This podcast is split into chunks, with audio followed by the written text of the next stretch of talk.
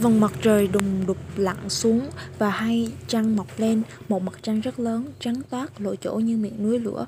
Lúc mới mọc thì to đến nỗi non như chiếm qua nửa đường chân trời, nhưng càng lên cao càng nhỏ dần, và một mặt trăng nhỏ hơn, có màu lục lam như màu mốc ở tảng format. Và khi trông thấy phần trăng này, bọn quỷ tỏ ra hết sức vui thích. Chúng dừng chân dựng trại cạnh con đường.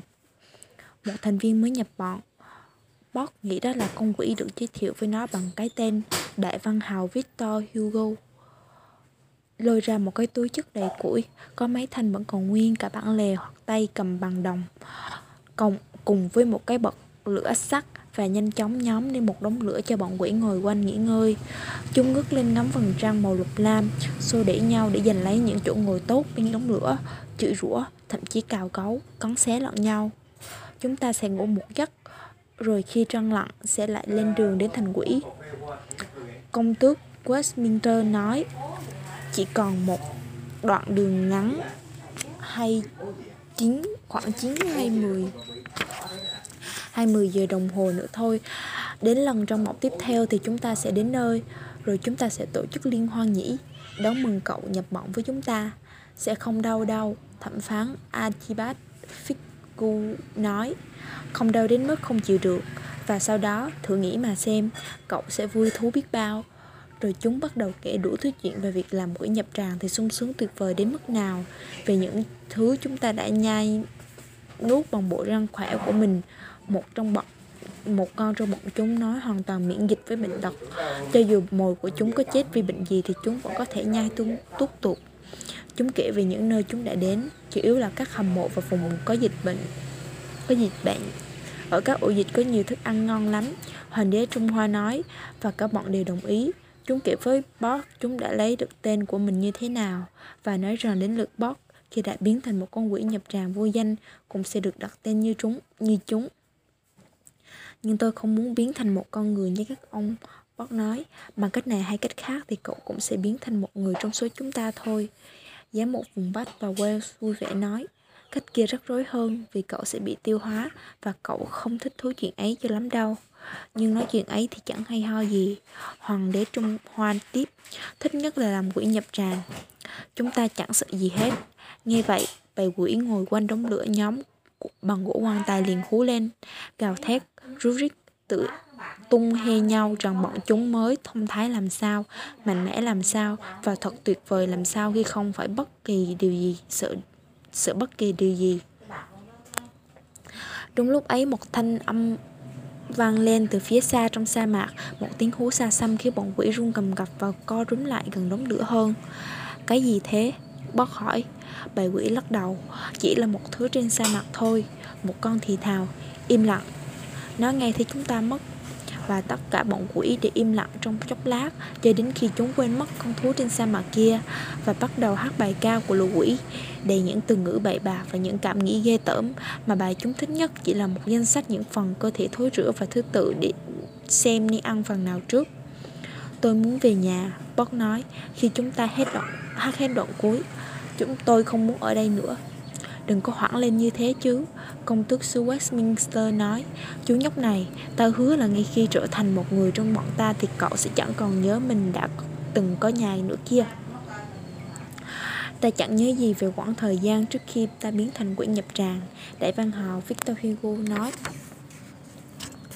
Ta cũng vậy Hoàng đế Trung Hoa tự hào nói Ta cũng chẳng nhớ gì sắc Tổng thống thứ 33, thứ 33 của Hoa Kỳ họa theo cậu sẽ được làm thành viên của một nhóm chọn lọc cùng những sinh vật thông thái nhất, mạnh mẽ nhất, dũng cảm nhất trên đời. Giám mục vùng Bath và Wales hoang hoang. Bao chẳng thấy ấn tượng chút nào với lòng can đảm hay trí khôn của bọn quỷ, nhưng đúng là chúng rất khỏe, nhanh nhẹn một cách kỳ dị và nó đang ở giữa cả một bầy quỷ. Nó sẽ không thể chạy thoát, chưa chạy nổi 10 thước thì nó có thể bị chúng bắt kịp. Đâu đó xa xa trong màn đêm, Một con gì đó lại hú lên và bầy quỷ nhích gần đến đống lửa hơn. Bót nghe thấy chúng khịt khịt mũi và chửi thề. Nó nhắm nghiền mắt lại, Cảm thấy vô cùng khổ sở và nhớ nhà. Nó không muốn bị biến thành quỷ nhập tràng. Nó không hiểu làm sao mình có thể ngủ được trong cảnh tuyệt vọng khốn cùng như thế này. Thế nhưng, nó ngạc nhiên khi thấy mình vẫn ngủ thiếp đi được khoảng 2-3 tiếng một tiếng động làm nó thức dậy Một tiếng động mạnh, sắc gần Có vẻ hoảng sợ. Ai đó đang hỏi Thế nào, chúng nó biến đi đâu rồi? Hử? Nó mở mắt ra, trông thấy giám một vùng Bách và Wells đang quát mắng hoàng đế Trung Hoa. Có vẻ như trong đêm, một vài tên trong bầy quỷ đã biến mất không một dấu vết Và không con quỷ nào có thể giải thích được tại sao. Những con quỷ còn lại đều hết sức căng thẳng. Chúng nhanh chóng nhổ trại và Tổng thống thống thứ 33 của Hoa Kỳ bóc sóc bốc lên, ném nó lên vai mình. Bọn quỷ loạn choạng đi xuống vách đá để quay lại con đường. Bên dưới bầu trời đỏ ngầu màu máu bị nhiễm độc và tiến về phía thành quỷ. Sáng nay chúng có vẻ kém vui hơn hẳn. Giờ đây chúng dường như đang chạy trốn một cái gì đó. Ít ra là bốc thấy thế khi nó bị vắt lắc lư trên vai quỷ. Giữa trưa, khi vòng mặt trời rực rỡ mời đục để lên đến đỉnh đầu, bọn quỷ liền dừng chân co cụm lại với nhau. Trước mặt chúng, treo liền trên buồn hơi nóng là một bầy dạ điểu hơn chục con, đang bay lượn trong làn không khí ấm. Bọn quỷ liền chia thành hai phe. Một phe nghĩ rằng đồng bọn của chúng biến mất chẳng có ý nghĩa gì. Một phe thì lại cho rằng một thứ gì đó, Có lẽ là bọn già điểu kia, đang bám theo hồng tiêu diệt chúng. Bọn quỷ không đi đến một kết luận chung nào. Chỉ nhất trí rằng chúng ta nên nhặt đá làm vũ khí để nếm nếu bây giờ điểu hạ xuống, hạ cánh xuống và chúng liền nhặt sỏi đá trên sa mạc nhét đầy vào túi áo, một thứ gì đó lại cất tiếng hú ở khoảng sa mạc phía bên trái chúng và bọn quỷ đưa mắt nhìn nhau. Tiếng hú này vang to hơn tiếng hú đêm qua, nghe có vẻ gần hơn một tiếng hú trầm trầm như tiếng chó sói. Mày có nghe thấy tiếng gì không? Thị trưởng thành luân luân đôn hỏi. Chẳng nghe thấy gì sắc tổng thống thứ 33 của Hoa Kỳ đáp. Tao cũng không, Thẩm phán Archibald Fitzgerald nói. Tiếng hú lại vang lên. Chúng ta phải về nhà thôi, Công tước xứ Westminster vừa nói vừa nhấc lên một tảng đá lớn lên. Thành phố quỷ đáng sợ vươn trên mình một cười đá cao trước mặt chúng Và bọn quỷ lao về phía trước đó. Bọn già điểu đang đến đấy, Dám một vùng bát và Wales kêu lên, Ném đá vào lũ chết dẫm ấy đi.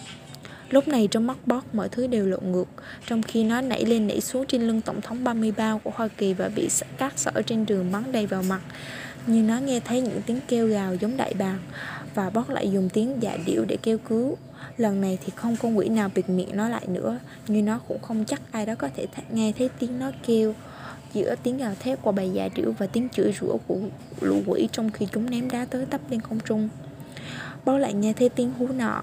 Bây giờ tiếng hú vang lên từ phía bên phải. Có đến hàng chục con già điểu chết tiệt ấy. Công sứ, công tước xứ Westminster rầu rĩ nói.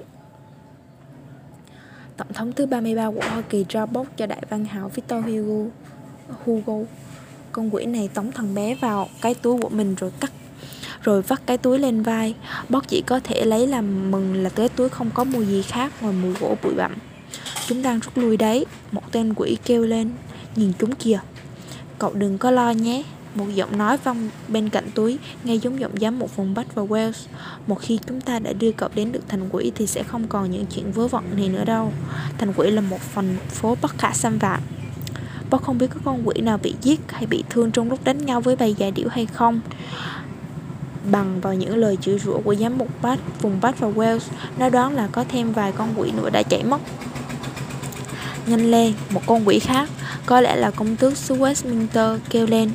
Bọn quỷ liền vào đi, bó nằm trong túi cảm thấy rất khó chịu vì cứ liên tục bị va vào lưng đai của văn hào Victor Hugo đau điến, thỉnh thoảng lại đập xuống cả xuống đất nữa.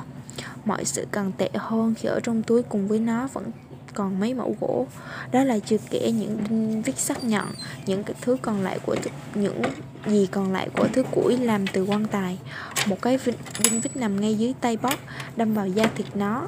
Mặc dù bị sốc nảy người, lắc mạnh và xô đẩy theo những bước chạy của con quỷ mang theo nó trên lưng. Bóp vẫn tìm cách được, nắm được cái đinh vít bằng tay phải. Nó sờ soạn cái mũi nhọn, đinh nhọn hoắt trong thâm tâm.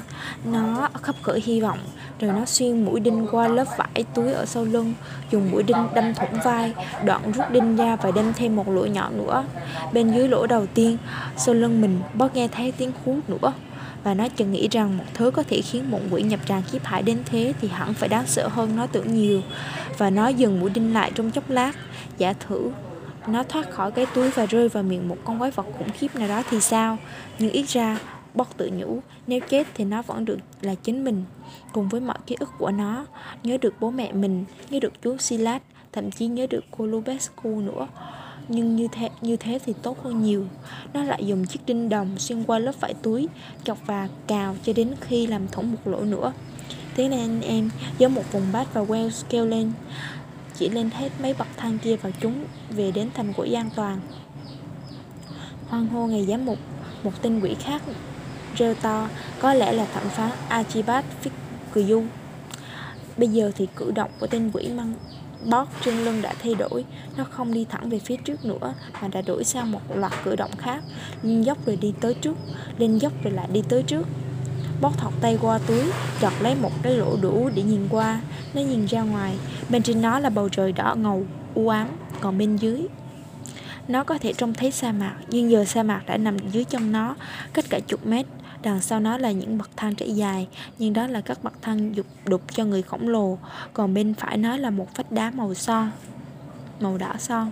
Trừ từ vị trí này bác không nhìn thấy thành quỷ, nhưng nó đoán hẳn thành phố đang nằm trên đầu chúng. Bên trái là một vực thảm dốc đứng. Nó quyết định sẽ phải nhảy xuống những bậc thang kia và hết lòng hy vọng rằng bọn quỷ trong lúc sốt ruột mong sớm về đến nhà để được an toàn sẽ không biết nó đã bỏ chạy. Cao tiếp bên trên, nó trông thấy bầy dạ điểu lùi một lại một quãng, giao luyện trên bầu trời đỏ lừ. Nó rất mừng khi thấy không có quỷ con quỷ nào khác đằng sau mình.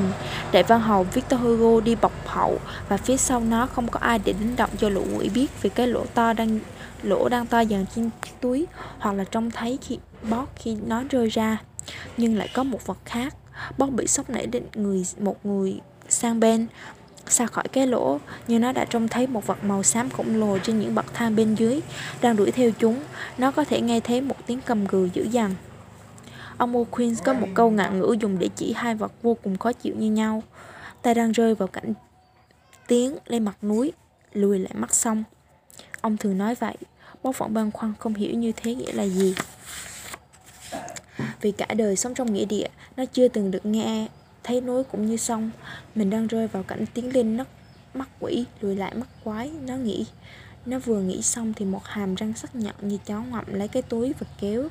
Cho đến khi lớp vải túi rách ra, dọc theo những cái lỗ màu bóc đã chọc thủng và thằng bé ngã lộn nhào xuống những mặt đá. Ở đó có một con vật màu xám khổng lồ, giống như chó nhưng to lớn hơn nhiều, đang gầm gừ, miệng nhỏ nước chảy, đứng chăn lấy bóc một con vật với cặp mắt săn lóe nanh ranh trắng ẩn, bàn chân tiền xù, nó thở hổn hển về nguồn bắc trầm trầm bọn quỷ ở phía trước đã dừng lại rồi đến thánh vật. Công tước westminster nói, con chó quỷ sứ ấy tóm được thằng nhóc rồi. Thế thì cứ để thằng nhóc lại cho nó. Hoàng đế trung hoa bảo, chạy thôi. Ui da, tổng thống thứ 33 của hoa kỳ kêu lên. Bọn quỷ chạy lên các bậc thang, giờ thì bóc chắc chắn là những bậc thang đó được đểu cho người khổng lồ bởi vì bậc thang nào cũng cao hơn cả người nó. Bọn quỷ chạy bán sống bán chết chỉ quay lại để làm mấy cử chỉ chửi rủa con thú và có, có lẽ là cả bót nữa con thú vẫn đứng nguyên tại chỗ. Nó sắp ăn thịt mình.